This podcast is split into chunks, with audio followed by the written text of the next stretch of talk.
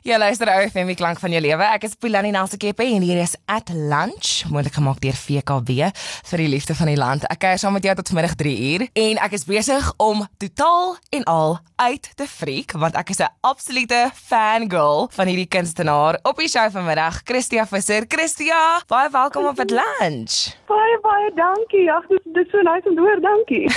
ek is regtig, soos ek is obsessed met jou musiek. Ek dink wat ek die meeste daarvan hou is dit voel asof ek jou leer ken daardie daardeur. Dit voel asof ek saam met jou deur die fases van jou lewe gaan en dan is dit ook so relevant vir my en die fases van my lewe. Ek sien jy het onlangs 'n ma geword. Vertel my daarvan. Hoe is ma wees? Ja, dit is fantasties. Ek ek moet sê ek het nooit gedink dat ek eh, ek weet nie hoekom nie. Ek het ek was wel vir die career woman, jy weet. Mm. Ek het mm. nooit gedink ek gaan 'n man en 'n kind en so en nie, maar eesie, ek dink om 'n ma te wees is my favourite beroep hoor.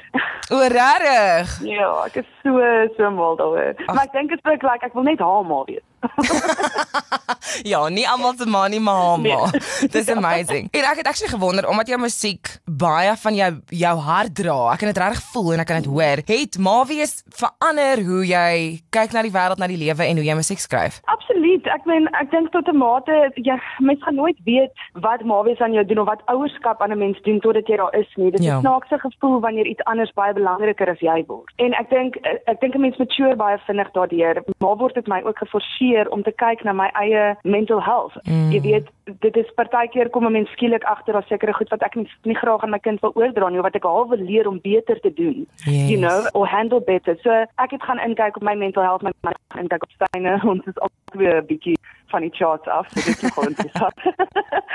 en um, en ek dink net the realization is ek het nou my my grootste diagnose is ADHD, sure. saam met nog nog vyf ander, maar mm. die grootste les wat ek daardeur geleer het is dat dit nie noodwendig alles sleg nie. Yes. And it doesn't have to be a struggle. Jou brein werk eenvoudig net anders, dis al. Jy is konstant besig om op te tree en musiek te maak en die rede hoekom ons actually vandag chat is want jy het 'n nuwe single, Chocolate Sigarette. Ja. Vertel my daarvan.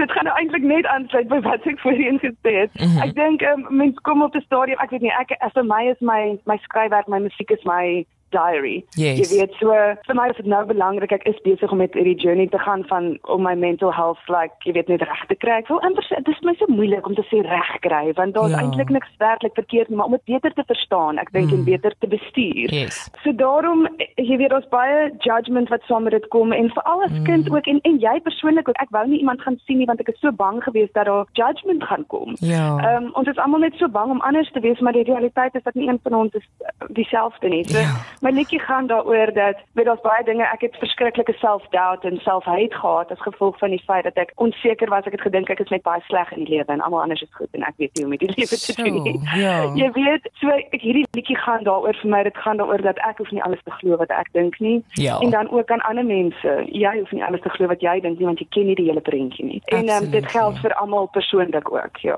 Ja, nee, as ek net dink aan die tipe goeders wat mense van menself dink, you know van nature deur ander mense te sien of te gaan, "Ag, oh, ek is nie goed genoeg nie, ek doen dit nie goed genoeg nie." Like ja. jy moet definitief nie glo wat jy van jouself altyd dink nie. So hoekom die titel chocolate sigarette? Man, dit is vir my baie soos mental health. Dit is 'n ding wat as sleg gesien kan word, mm. maar ook wat eintlik vreeslik onskuldig is en eintlik heel normaal is. Ek meen daar was chocolate sigarette op 'n tyd. Ek meen ek het as kind chocolate sigarette gerook ja. en geëet. Jy weet en, en op daai stadium het niemand enige fout daarmee gesien nie tot iemand ja. besluit dat jy weet dit is eintlik uh, indoktrinering seker maar van die kinders en en so mense sien nie goed en die sleg daarin, maar dit is verskillend vir almal. Jy weet, yes. my goed is nie jou goed nie en jou goed is nie my goed nie. Mm. Ehm mm. um, ons almal het iets anders nodig in die lewe en ek dink dit is oukei. Okay. So, ek wil net vir jou sê dankie dat jy jou hart op papier sit vir ons om daarna te luister en daarmee te kan relate. Dit is regtig iets wat vir my baie spesiaal en ongelooflik is en ek hoop net die beste vir jou in die toekoms met jou musiek en met alles wat jy doen. So, sterkte met ma wees en vrou wees en al die lekker dinge in die lewe en dan ook natuurlik met jou musiek en loopbaan en alles wat jy aanpak. Baie baie dankie. Dankie vir die ondersteuning. Ek waardeer dit.